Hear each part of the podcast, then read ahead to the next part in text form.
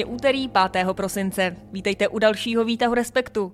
Dnes s Petrem Horkým o zdražování potravin. Já jsem Zuzana Machálková a přeju vám přínosný poslech. Výtah Respektu? Dnešní Výtah respektu. Pojďme nejdřív na pár zpráv.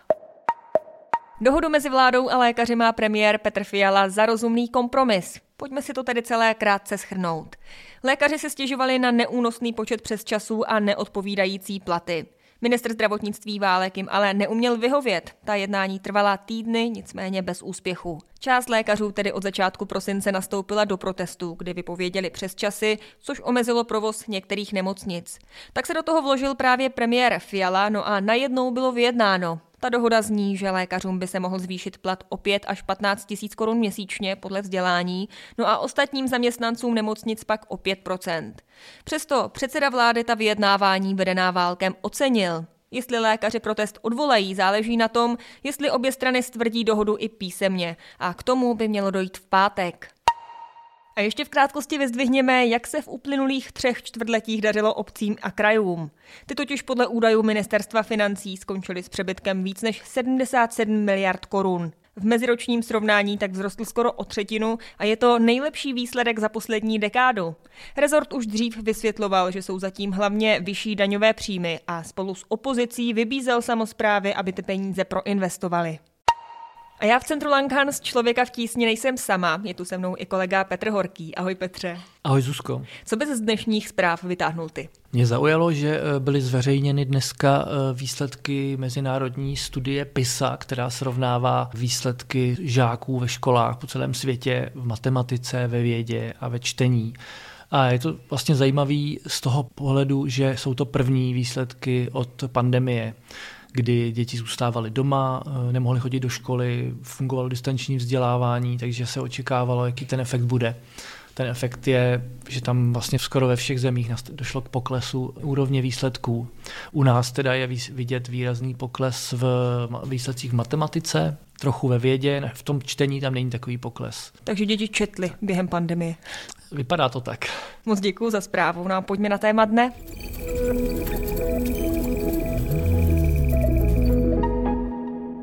Dnešní Výtah respektu. Musím říct, že jsem dneska zklamán, protože eh, obchodníci sdělili, že potraviny od 1. ledna zdraží. Je to eh, něco, co myslím, že je špatně, protože eh, ty věci a včetně snížení DPH se logicky do těchto věcí promítnout měly a mají. Tak to mluvil ministr zemědělství Marek Výborný po schůzce se zástupci obchodních řetězců a Svazu obchodu a cestovního ruchu. Věc se má tak, že od ledna bude v Česku nižší DPH na potraviny. Z toho by člověk vyvodil, že tedy budou i levnější. Jenže teď ministr přišel s tím, že od ledna potraviny zdraží. Petře, teď jsou potraviny ve snížené sazbě 15%. Od nového roku to bude ve sjednocené sazbě DPH 12%. Tak nedělalo se to právě proto, aby byly potraviny levnější? Neslibovali to právě i obchodníci? Rozhodně se to proto dělalo, ten efekt ale bude jenom omezený, protože to snížení o 3% body není zas tak výrazné. Jenom pro kontext, v Polsku je nulové, nulová sazba DPH na potraviny, v Německu je to 7%, na Slovensku, v Rakousku je to 10%, takže tam ještě rozhodně je prostor pro snižování DPH. No a jaký je ten hlavní důvod toho, že teď tedy se zdraží potraviny od nového roku? Ten hlavní důvod, který zmiňují obchodníci a vlastně i zemědělci, je růst cen energií, eh, který vlastně přichází jako součást konsolidačního balíčku, kdy eh, se vláda vlastně zvyšuje tu cenu regulované složky energie a obchodníci tvrdí, že prostě, když se jim zdraží energie, se jim zdraží vstupy, tak to promítnou do cen ty energie jsou eh, po celé Evropské unii nějak podobné, je to tak. Ty ceny se za stolik neliší. Česko je pořád v průměru. Tak proč třeba ve srovnání s Německem nebo Polskem se u nás zdražují potraviny? Za stolik se neliší, ale dojde tady právě k tomu zvýšení. Tím pádem dojde i k zvýšení potravin, že takhle prostě že to kopíruje ten růst, tu inflaci těch cen potravin.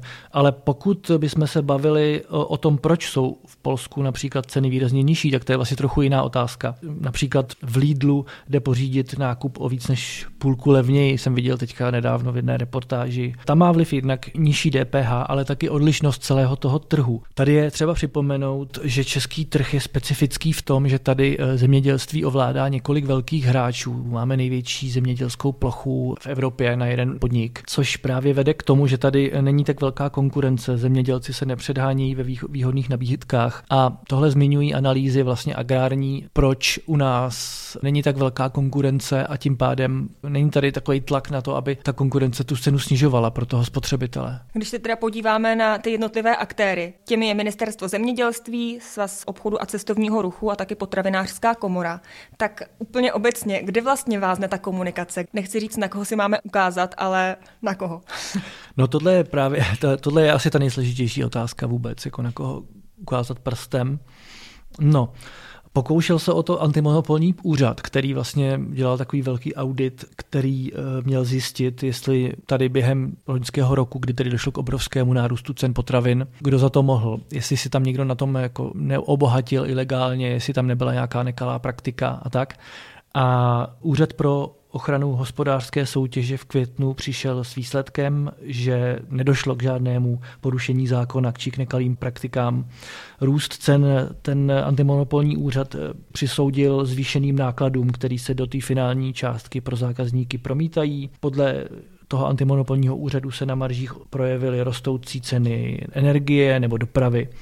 Takže prostě najít toho vyníka je těžký. Je to další věc, která ukazuje, jak tady vlastně ale máme málo údajů jako o tom, jak ten stát funguje, málo statistik, jako málo věcí tady víme, na to vlastně i jako novináři narážíme často, že prostě spoustu věcí tady nejde zjistit, protože se neměří.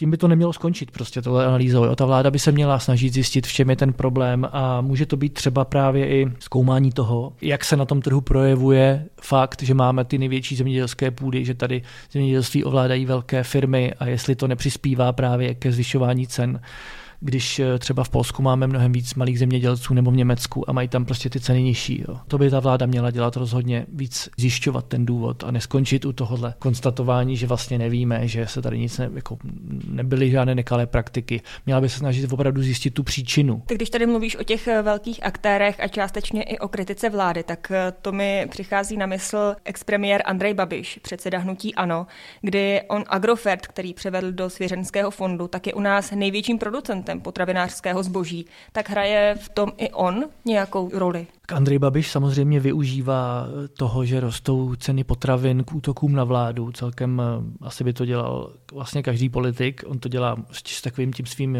s tím svým gustem populistickým, kdy prostě říká, že se zbláznili a, a, a používá takové jako citově hodně zabarvená slova. Neuvěř, vy jste nemocný, prosím vás. Je potřeba, já vím, že ta reforma psychiatrické péče nefunguje, ale v každém případě byste se měl nad tím zamyslet. A v podstatě to, že ty potraviny jsou drahé, je vaše zásluha. Vždyť za nás lidi moc nechodili do zahraničí koupat, určitě ne. Nicméně je pravda, že on má taky sám trochu máslo na hlavě, protože ačkoliv tedy vložil Agrofert do svěřenského fondu, tak je to pořád jako firma, se kterou je spojený a Agrofert, stejně jako další výrobci potravin, tady dosáhli loni rekordních zisků ačkoliv v době růstu energií volali, že je potřeba, aby je vláda zachránila snížením cen energií.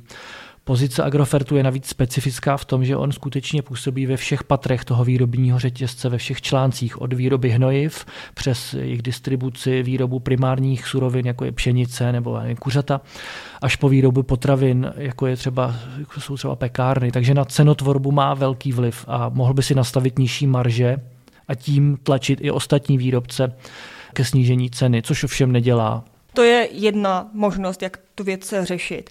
Ale mě zajímá i, co třeba může udělat vláda, protože ministr zemědělství Marek Výborný zaujímá postoj doslova já nic, já muzikant. A já nemám zájem nutně tady vytvářet eh, novou legislativu nebo nějaké nové předpisy. Ministr vlastně říká, že s tím nic nezmůže, že je tu od toho, aby o těch věcech mluvil tak, jak jsou. Tak je to pravda? Co on reálně s tím může udělat? Eh, minister říká, že by pomohlo, kdyby se v Česku eh, zavedla aplikace pro srovnávání cen potravin, který prý snížili ceny například v Řecku. Já si osobně myslím, že to by nějak zásadně nepomohlo. Ani ty obchodní řetězce si to tedy nemyslím. No právě obchodní řetězce říkají, že taková aplikace už tady fungují a nejíví zájem o to, aby se vytvářela nějaká nová. Tak uh, jsem se až na jeden uh, malý český a výhradně český řetězec nesetkal úplně s pochopením. Co by třeba mohl dál dělat ministr Výborný, tak určitě tady kdyby chtěli, tak by asi mohli víc snížit DPH na potraviny, když vidíme, že v Polsku je nulové. Eh, mohli by taky zvýhodňovat některé menší zemědělce a tím tlačit na cenu a podporovat vlastně konkurenci, což vím, jak víme, vede k nižším cenám. To taky máme tu zkušenost ze zahraničí už. Ano, ano. A taky by mohl opravdu se snažit nějakým systematickým způsobem hledat příčiny vysokých cen a neomezit se na to, že antimopolní úřad řekl, že tady nedošlo k porušení zákona. Ale faktem je, že to neleží jenom na výborném. Eh, růst cen energií ministr zemědělství neovlivní.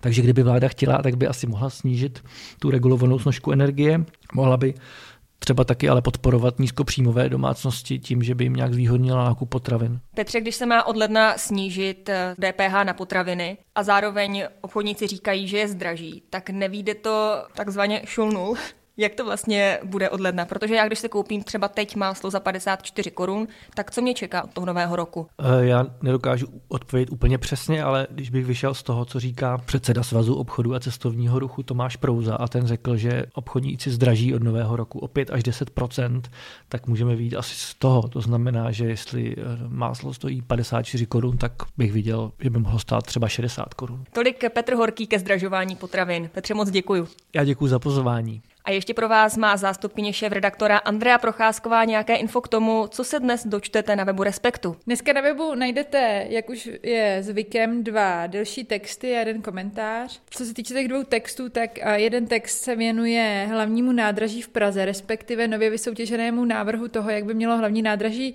vypadat. Petr Horký a František Trojan tam popisují takový nový pohled na to, co si o tom návrhu vlastně myslet, nějaké pro a proti.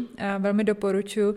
A zároveň tam najdete pokračování seriálu od Petra Třešňáka ve smyslu toho, že nám před nějakou dobou vyšel první díl textu a teď eh, Petr Třešňák popisuje, jak česká sexuologie do určité míry ničí život mužům s mentálním postižením. Souvisí to s lékem s názvem Androkur. Pokud jste o tom neslyšeli, tak velmi doporučuji. Je to hodně znepokojivé, jak říkám, je to pokračování nějakého vyprávění o tom, jak se zneužívá medikace ze strany psychiatrů na ovládnutí nějakého problematického chování lidí s mentálním postižením. Co se týče komentáře, tak tam Marek Švehla píše o dopadech izraelské protiofenzívy na civilisty na jihu Gazy. Vítah.